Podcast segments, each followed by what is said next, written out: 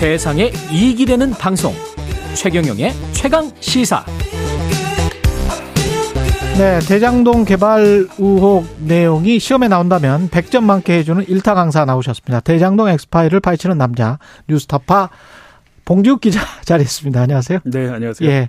오늘은 정영학 녹취록과 관련해서 새로운 네. 내용이 밝혀졌는데 이거 끝나고 말이죠. 참 이슈 오도독 있습니다. 끝나고 대장동 뭐 쭉 곽상도 이재명 예, 궁금하신 분들은 이슈 오도독 꼭 따라오십시오. 정영학 녹취록에 관해서는 최강 시사에서 좀 이야기를 해보겠습니다. 이거 빨리 끝낼 수가 있을지 모르겠습니다. 정영학 녹취록이 스포킹 건이었죠. 네. 예, 언제 만들어졌습니까?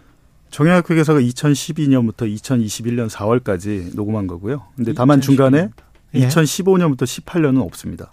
15년부터 18년은 네, 네, 없어요. 네. 어떻게 왜 그렇게 된 건지는 이따가 밝히실 것 같고. 네. 예. 정영학도 근데 엄청난 돈을 번 사람의 같이 사업 파트너잖아요. 그렇죠. 회계사고. 네. 근데 왜 녹취를 한 겁니까, 이 사람은? 그러니까 2011년쯤에 다른 동업자들이 서로 간을 협박 협박하면서 사업 어, 사업장에서 내쫓는 사건이 있었어요. 아. 나도 저렇게 될 수 있다. 2011년에 그런 네. 사건을 목도를 하고 그렇죠. 12년부터 그러면 음. 녹음을 시작한 거네요. 일종의 증거를 남겨야겠다. 나를 예. 방어하기 위해서. 나를 방어하기 위해서. 네. 그렇게 검찰이 진술했습니다. 예, 검찰이 그렇게 진술을 네. 했고 이 녹취한 파일을 세 차례 걸쳐서 검찰에 스스로 제출을 네. 했죠. 검찰에 제출할 때가 언제였습니까? 그러니까 수사 초반인데요. 2021년 네. 9월부터 10월 세 차례 거쳐서 했는데 음.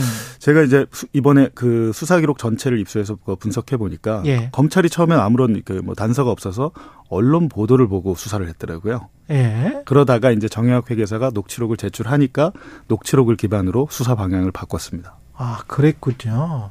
그러면 이게 검찰로서는 아주 귀중한 보물 같은 거였겠습니다. 네, 처음에는. 엄청났죠. 네. 예. 근데 검찰에 제출한 게 아까 2021년이라 그랬잖아요. 네. 근데 8년 전에 검찰이 정영학 녹음 파일을 이미 확보했었다. 이게 지금 새롭게 밝혀진 겁니까? 네, 저희 뉴스타파에서 이제 기사를 냈는데요. 예. 저는 이 부분 굉장히 중요하다고 봐요. 왜냐하면 음. 지금 정영학 어, 녹음 파일로 지금 수사를 다 해왔고 대부분의 예. 공소 사실, 범죄 사실이 여기 담겨 있는데 2015년 4월에 수원지검, 수원지검이 정영학 회계사의 자택을 압수수색하면서 예. 정영학 회계사의 휴대전화, 그러니까 그동안 사용했던 모든 휴대전화를 압수해 갔다고 합니다. 이게 정영학 회계사가 검찰에서 진술한 어. 내용입니다. 그러면 그때는 네. 그 휴대전화 안에 녹취록 파일이 있었던 거예요? 그렇죠. 저희 뉴스타파 계속 공개를 하고 있는데요. 그 당시에는 이제 주로 이제 김만배와 정영학 그리고 남욱과 정영학의 통화가 대부분이었고 그러니까 음. 그 휴대전화 안에서 녹음됐던 그 파일들이 그대로 검찰에 갔던 거죠. 2015년 4월 15년에 네. 15년 4월에. 그러니까 박근혜 정부 때 얘기죠. 아, 15년 4월에 갔는데 네. 그때는 왜 검찰은 수사를 안 했죠? 그러면? 어, 그 부분을 이제 저희가 다음 주에 뉴스타파에서 기사로 쓸 예정인데요. 저희 예. 확인을 해보니까 여기에 이제 50억 클럽 고위 법조인들이 몇 명 관련이 돼 있는 걸로 지금 확인이 되고 있거든요.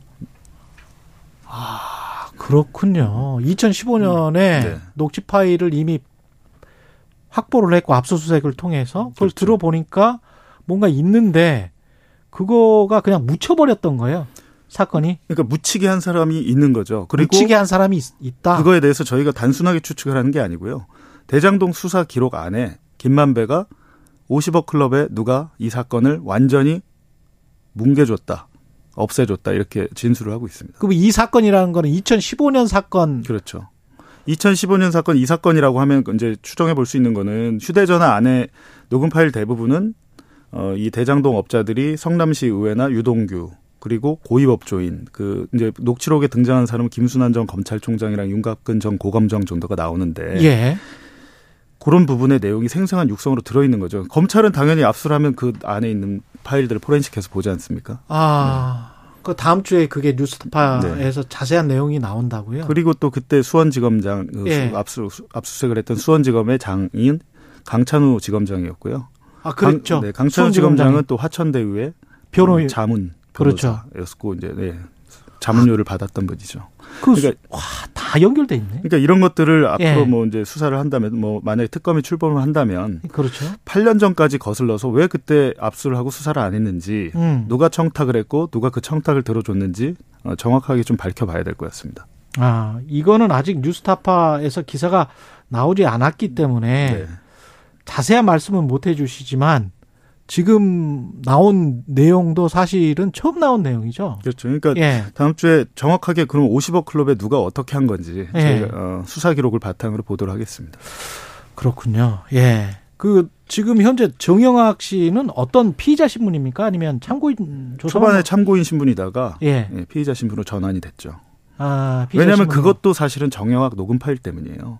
그렇습니다. 자기는 시키는 대로 했다고 주, 했다고 이렇게 예. 주장을 하다가 예. 근데 그 정영학 녹취록을 보면 그 굉장히 그 뇌물이나 이렇게 뇌물 자금을 마련한다거나 이게 정영학 회계사가 관여한 부분이 많이 나오거든요. 본인도 공범이 네. 아.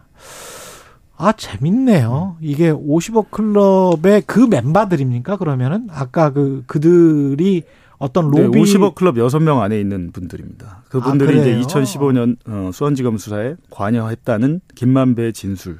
그때 당시에 네. 수원지검장은 강찬우였고 네. 강찬우는 화천대유의 자문 변호사였고 그렇죠. 김만배 전 기자는 음. 정확하게 어떤 검사가 봐줬는지까지 검사의 이름까지 얘기하고 있어요. 이 녹음 파일에서? 아니요. 대장동 수사 기록 그 피의자 대장동 신문 조서. 신문 조서에서. 네. 아니 근데 왜 이거 이런 거가 보도 안 됐었습니까? 네, 보도가 안 됐었는데 이제 당연히 이제 수사 기록이 그동안 뭐 지금도 사실 어 저희가만 갖고 있는 걸로 알고 있는데 예. 이런 부분은 저는 좀 이상한 게 검사가 물어보고 그 대답을 받는데 예. 받아요. 근데 예. 그더 이상 이제 수사를 확대하지 않고 거기서 이제 딱 멈춘 거죠. 멈춰버려요. 네. 그, 그 수사는 최근 수사한 거죠? 김만배 불러와가지고. 아닙니다. 그거는 최초에 2021년 10월쯤 그 아, 수사입니다. 아, 그러니까 초반 그렇군요. 수사에서 대부분의, 어, 내용에 대해서 뭐 언론계나 법조계 로비 이런 사실들에 대해서는 굉장히 수사가 잘 돼 있었어요. 그렇군요. 그러니까 정권이 바뀌고 뭐 검찰 검사들이 바뀌었다고 해서 새롭게 뭘 찾아낸 건 없습니다. 지금도 그때 수사했던 그 자료들을 바탕으로 하고 있습니다. 그런데 그걸 더 이상 진척을 안 시켰던 거네. 그러면 검찰이. 그렇죠. 모든 수사를 다 할 수는 없지만 그 부분 되게 중요하거든요. 고위법조원이 연루되어 있는 게 음성 파일에 다 들어 있는데. 예.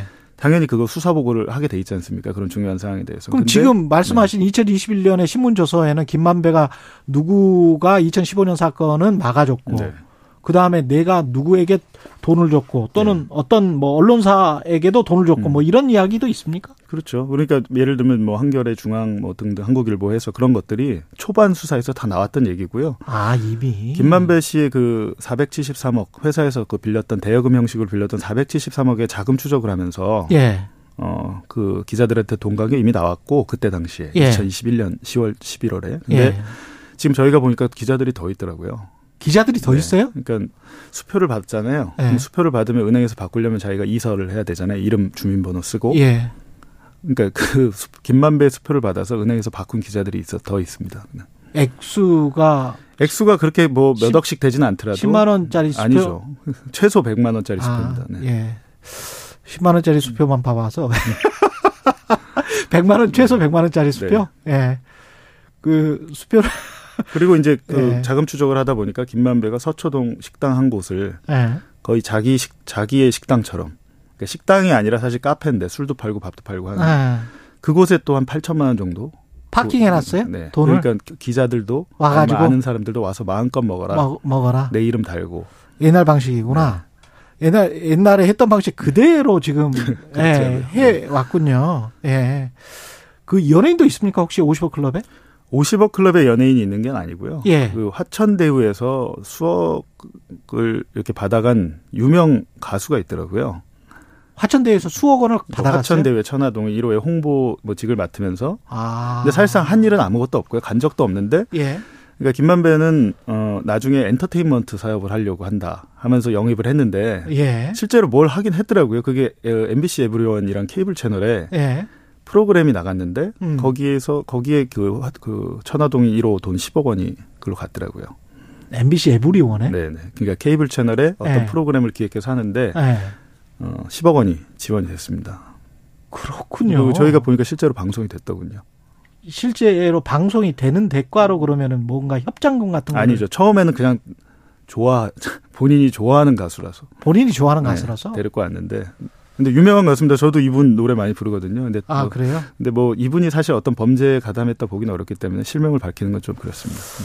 그렇군요. 네. 이야 이게 흥미진진하네요. 이슈 오도독에서 말씀하실 내용들은 지금 말씀하신 내용들을 조금 보강해서 말씀하시는 거고 또 어떤 내용들이 있을까요?